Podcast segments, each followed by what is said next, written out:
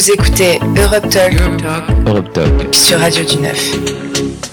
Bonjour et bienvenue sur Europe Talk. Je m'appelle Ethan et on se retrouve en 2022 pour la toute première émission de l'année. Je commence par vous souhaiter une bonne année et mes meilleurs voeux de santé à tous. Aujourd'hui, on va parler d'actualité, de politique et de culture. Dans l'actualité de ce début d'année, on n'a pas pu manquer qu'Emmanuel Macron après la présidence du Conseil de l'Union européenne. Mais ça veut dire quoi exactement? Alors pendant six mois, la France s'occupera de planifier et d'organiser les conseils ainsi que résoudre les désaccords entre les États. Ces conseils, c'est l'occasion pour les ministres des 27 États membres de se rassembler et de s'accorder sur des politiques à appliquer. La France a donc l'occasion d'amener des sujets dans les débats. Macron veut, entre autres, des réformes sur le droit d'auteur, plus d'égalité au travail et la neutralité carbone pour 2050. Dans cette émission, on parlera aussi de cette rentrée Covidée où on a tous gardé nos masques, avec le variant Omicron et les cas Covid qui explosent. On donne aussi notre ressenti sur l'impact du virus au début de cette année 2022. On va parler des traditions du Nouvel An en Europe, et puis on parlera musique avec le groupe Giant Rooks, le top indé allemand. On finira bien sûr avec un jeu, et pour une fois, ce n'est pas Amine qui s'en charge. Pour déchiffrer tous ces sujets, avec nous, on a Mariam, bonjour. Salut Geneba, bonjour. Bonjour Mohamed, Salut Ethan. Marlena, Bonjour bonjour Pierre Bonjour. et Lucas. Coucou Et bien sûr, Mehdi à la technique. Alors, sans plus attendre, Mariam s'est penchée sur la question environnementale au sein de l'Europe. Que peux-tu nous dire? Comme euh, Ethan l'évoquait dans son édito, Emmanuel Macron a pris la tête de la PFU, autrement dit la présidence française du Conseil de l'Union européenne. Il a bien sûr énoncé les priorités de son mandat et moi je me suis intéressée à ce que ça allait changer en matière d'environnement et de transition écologique.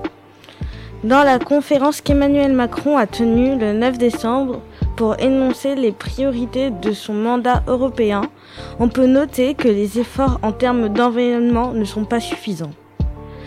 Parmi les mesures évoquées, ajustement carbone aux frontières qui vise à réduire 55% des gaz à effet de serre d'ici 2030 avec l'objectif d'atteindre la neutralité carbone en 2050 mais aussi l'instauration de clauses miroirs, c'est-à-dire d'exiger des gouvernements européens une mise en cohérence des politiques climatiques et de biodiversité avec les autres politiques, notamment commerciales et économiques. Et pour finir, la lutte contre la déforestation, bien sûr. Grande absence des priorités de la PFU, la régulation, voire l'interdiction des pesticides qui nuisent à la biodiversité et à la santé des Européens.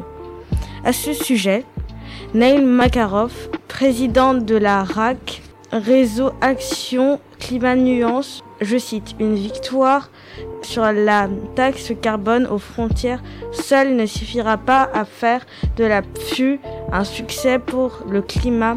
Le climat et les Européens ont besoin de compromis ambitieux sur l'ensemble des législations du Green Deal qui touchent à leur vie quotidienne. En somme, il va falloir beaucoup d'efforts concernant l'environnement et la transition écologique, mais la France est loin du compte. Merci Mariam, on voit quand même qu'il y a des progrès à ce niveau-là, mais sans réelle volonté politique commune, ça semble compliqué d'atteindre les objectifs annoncés. Changeons de sujet, voici une actualité qui n'a pas pu vous échapper, le Covid et ses multiples variants. Alors Genema, que veut-on dire sur cette rentrée très Covid? Alors, comme l'année dernière, la rentrée s'est déroulée avec le Covid et avec la progression du variant Omicron. Les pays européens mettent en place différentes stratégies pour maintenir les classes ouvertes au maximum pour la rentrée. En France, les enseignants et les élèves ont pris le chemin de l'école le 3 janvier, comme la majorité des pays européens. En Italie, la rentrée a eu lieu le 10 janvier malgré l'absence massive des professeurs. Cependant, aux Pays-Bas et en Belgique, les vacances ont été prolongées d'une semaine avant la date officielle des vacances de décembre. De son côté, le Danemark a aussi fermé ses écoles 3 à 7 jours avant les vacances, mais les cours ont été maintenus à distance. En France, dans les écoles primaires, les enfants doivent réaliser un autotest lors d'un cas Covid-19. Au lycée et au collège, lors d'un cas Covid, les élèves doivent réaliser un test antigénique ou PCR. Au Danemark, les élèves et personnels doivent être testés deux fois par semaine, tandis qu'en Belgique, les autorités recommandent aux élèves de se faire passer un autotest aux élèves une fois par semaine. L'Allemagne et l'Autriche étaient les pionniers des tests à l'école. À partir de la primaire, les enfants font leurs tests eux-mêmes avec les professeurs. Et les tests salivaires ont été généralisés dans les écoles. En Italie, la classe ferme au bout d'un cas Covid en maternelle et au bout de trois cas au lycée et au collège, sachant que les élèves doivent porter un masque FFP2 en classe. Par contre, en primaire, lors d'un cas, la classe ne ferme pas, mais il y a un dépistage massif des élèves. Au Royaume-Uni, les élèves doivent effectuer deux tests par semaine et le secrétaire d'État à l'éducation, Nadim Zahaoui, a promis d'installer 300 000 capteurs de dioxyde de carbone et 7000 purificateurs pour mieux aérer les salles. Comme on vient de le voir, chaque pays a géré cette rentrée Covidée à sa façon. Pour le moment, nous n'avons pas suffisamment de recul pour élire la meilleure méthode. Mais vous, qu'est-ce que vous en pensez? Que pensez-vous des mesures sanitaires mises en place? Marianne bah, Pour ma part, je pense que euh, c'est un peu euh, stupide de remettre encore et encore des gestes barrières parce que personne ne euh, respecte ces gestes barrières et surtout qu'on porte à chaque fois le masque même dans la rue alors qu'avant c'était interdit. Et c'est une très mauvaise idée d'aller à l'école parce qu'il y a encore plus de cas de Covid, notamment bah, à l'école. Tout ce que j'en pense c'est que c'était une très mauvaise idée. Lucas je trouve que cette rentrée s'est vraiment mal passée pour tout le monde. Euh, c'est vrai que franchement on a besoin de plus de masques, beaucoup plus de précautions parce que là euh, c'est vraiment en train de partir en cacahuète. Pierre Moi je s'est bien passé. Sauf que le problème c'est que euh, la plupart des personnes qui sont au primaire, au collège, etc., ils sont asymptomatiques. Et donc le problème c'est que le, Covid il se fait passer par, tout le monde et que bah, tout le monde va être forcément touché. Il y, a, beaucoup, beaucoup de cas contacts. Nous, par exemple, euh, dans notre classe, on avait euh, trois cas. Et notre classe, elle voulait toujours pas la fermer. Enfin, moi, je pense que autant euh, laisser les classes ouvertes, tout le monde va attraper le virus. Et puis, une fois qu'on sera immunisé, bah voilà. Vous avez dit que y a eu beaucoup de restrictions. Mais est-ce que vous pensez que ça a été une bonne idée de faire la rentrée le 3 janvier Lucas je trouve que c'était une très mauvaise idée parce que franchement, il y a eu beaucoup de cas contacts. La moitié de notre classe, elle voulait pas venir parce qu'elle avait peur. Donc franchement, euh, à un moment, on en a marre et euh, faut, faut qu'on arrête quoi. Euh, je suis d'accord avec Lucas, je pense qu'il aurait fallu donner au moins une semaine de plus sans réouvrir les écoles parce qu'il y a eu des, tellement de cas euh, Covid et cas contact que c'est juste pas viable euh, d'avoir toutes les écoles ouvertes comme ça. Euh, Marianne? Bah, Je trouve aussi que c'est une très mauvaise idée et qu'ils auraient, comme Ethan l'a dit, prolongé les vacances parce que même en maternelle, il y a, des cas contacts et il y, a le Covid. Pierre? Moi, je pense que contrairement à ce qu'ils euh, sont en train de dire, je pense que c'était une bonne idée parce que de toute manière, on aurait, on aurait laissé, euh, on aurait les, laissé les vacances prolongées. Les parents, ils auraient dû, euh, parce qu'en vrai, là, on, on, pense à toutes les personnes qui ont 12, 13, 14 ans et qui sont un peu, qui commencent à être autonomes entre guillemets. Sauf que les personnes qui ont moins de 10 ans, il eh ben, faut bien comprendre que sans leurs parents, bah, c'est difficile d'être seul à la maison et leurs parents, faut qu'ils travaillent pour pouvoir ramener des sous.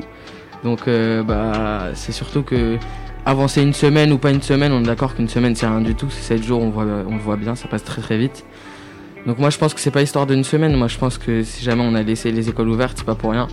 C'est pas pour rien qu'on fait tout ça, donc euh, déjà on a réussi à ramener beaucoup beaucoup plus d'autotests, on, on prend beaucoup plus de précautions, je pense que franchement pour l'instant on, s'en sort bien la France, l'Europe. Et vous avez, vous avez dit qu'il y avait beaucoup de cas Covid ou de cas contact. Est-ce qu'il euh, y en a beaucoup dans vos classes ou dans votre école? Mariam? Bah, Je pense que euh, dans notre collège, il y en a moins que dans les, dans les écoles et, maternelles. Ethan? Moi, dans ma classe, il y avait certaines euh, journées euh, 10 personnes qui manquaient dans la classe euh, et tout le monde partait euh, quand ils étaient déclarés cas contact. Il y avait plein de cas de Covid, donc c'était vraiment euh, beaucoup, beaucoup euh, de cas. Alors, passons à un petit concours. Combien avez-vous de tests euh, depuis le 1er janvier? Euh, Mohamed? Euh, pour ma part, j'en ai zéro. Moi, j'aurais dû en faire une vingtaine. à peu près. Euh, moi, j'en ai fait à peu près une dizaine. Euh, moi, 7. Euh, moi, zéro. Ben moi, juste 3. Et moi, pour ma part, 4. Bravo Pierre, hein, t'en as euh, 20 quand même, c'est énorme. Bah, c'est-à-dire que dans notre classe, quand il y a beaucoup de cas Covid, et bah, on est obligé de faire. euh, vu qu'on est cas contact, on est obligé de faire des tests. Et en plus, maintenant, Ouais. faire trois autotests, etc. Mais des trucs bizarres dans mon nez comme ça. Bien, merci beaucoup Djeneba. Allez, on continue avec un sujet euh, plus light. Mohamed et Pierre nous parlent des traditions du Nouvel An. En Europe, il y a de bien nombreuses façons de fêter le Nouvel An. On mange des raisins, on casse des assiettes ou encore on essaye d'entendre parler des animaux. Aujourd'hui, nous allons voir les façons les plus communes ou plus étranges de fêter le Nouvel An en Europe. Les Espagnols ont une façon très particulière de célébrer ce qu'ils appellent la vieille nuit, la Noche Vieja. Sur la place principale de la ville, des foules se blottissent pour regarder l'horloge sur la tour.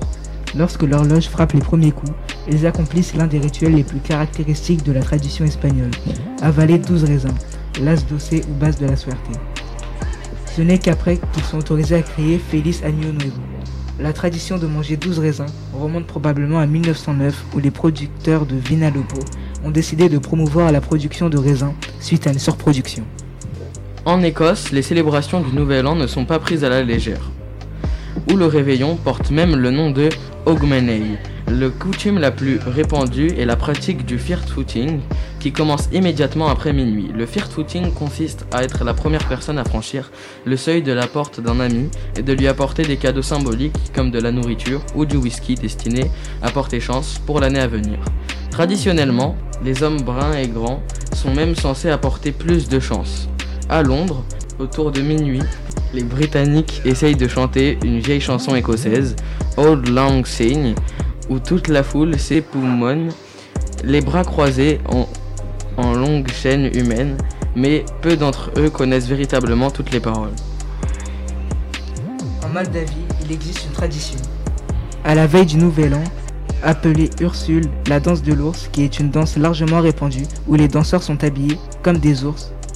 Dans le passé, un véritable ours était présent et sa danse était censée purifier et fertiliser le sol pour la prochaine année.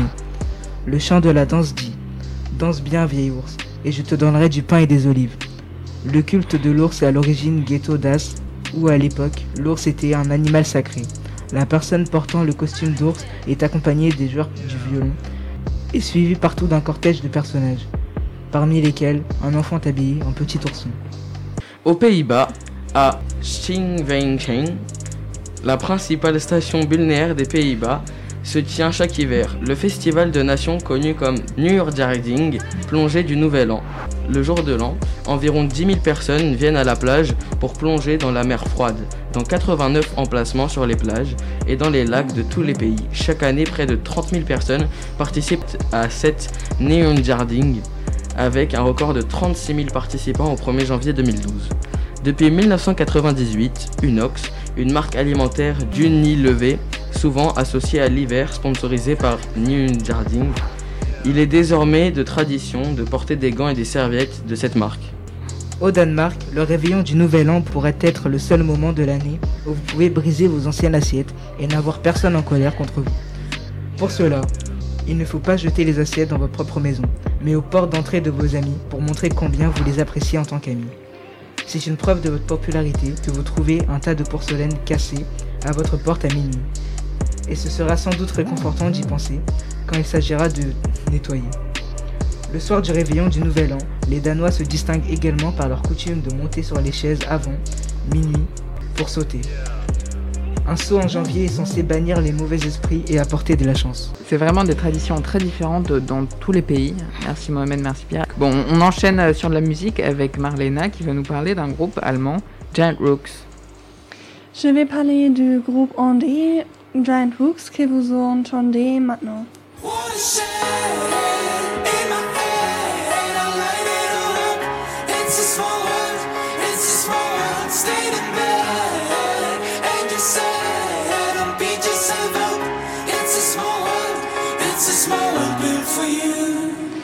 Giant Rooks, sont les songs om Frederik Rabe, Finn Schwieters, Jonathan Wisniewski, Luca Göttner et Finn Thomas de Hamm en Allemagne. La musique qu'ils font est en anglais et le nom Giant Rooks est inspiré d'une marque de vélo appelée Giant. La groupe a été fondée en 2014 et de cette année, beaucoup de temps a passé et aujourd'hui, Giant Rooks a des succès dans le monde entier. Spécialement, 2020 était magnifique pour lui parce qu'ils ont publié leur premier album Rookery. À cause du Covid, il n'était pas possible pour le groupe de faire une tournée.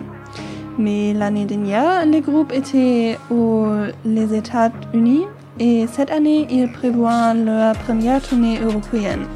À cette occasion, ils passeront aussi en France. Merci Marlena, en tout cas ça donne envie d'écouter la chanson européenne. Allez, on finit cette émission avec un petit jeu, Lucas, tu peux y aller.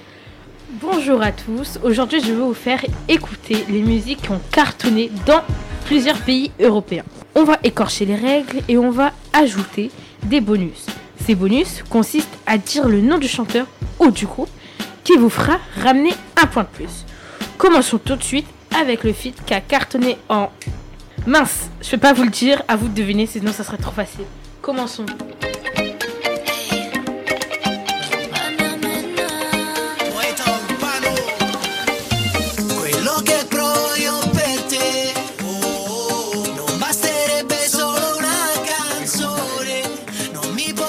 Geneva C'est l'Espagne Non. Pierre C'est l'Italie. Ouais.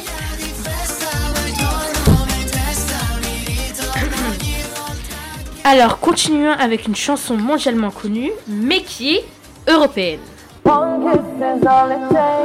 Geneva. Euh, L'Angleterre, enfin Ouais. le Royaume-Uni. Et est-ce que t'as le nom de l'interprète ou pas? Euh, Dua Lipa. Ouais.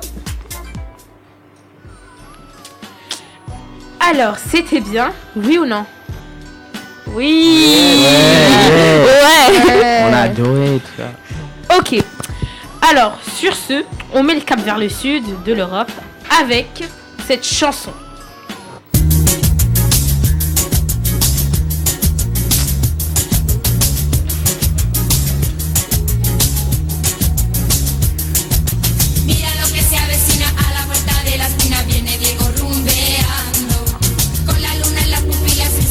Vous connaissez pas?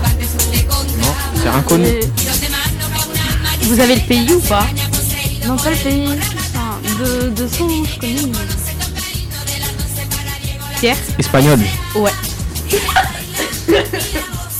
Très bien. Alors, je pense que le gagnant de cette tournée. Oh mon dieu Il y a égalité entre Shifumi. Geneva Shifumi. et Pierre. Shifumi Pierre Ok, fait ciseaux. faites Shifumi. Bah, c'est Pierre. Voilà, caca, j'ai gagné. hey, boy. J'espère que vous avez aimé ce petit quiz. Sur ce, adieu. Dieu, au revoir. Au revoir. Mer- Merci. Merci Lucas pour ce quiz, mais malheureusement c'est déjà la fin de l'émission. Oh. Avant de vous quitter, je vous remercie de nous avoir écoutés. Je remercie aussi toutes les personnes présentes sur le plateau aujourd'hui. Encore une fois, bonne année. Au revoir. Au revoir. Bonne année. Bonne année, bonne année. Au revoir. Happy New